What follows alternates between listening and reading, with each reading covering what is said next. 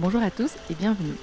Je m'appelle Marie-Amélie et vous écoutez Marin d'Audace, un podcast IOD dans lequel je raconte l'aventure un peu folle dans laquelle je me suis lancée. Participer à la Mini Transat 2019. Il s'agit d'une course au large où on traverse l'Atlantique à la voile, en solitaire et sur un petit bateau de 6,50 m. Le départ aura lieu le 22 septembre prochain. Dans chaque épisode de ce podcast, je rencontre un marin qui m'inspire, car il a un jour osé faire un pas dans l'inconnu.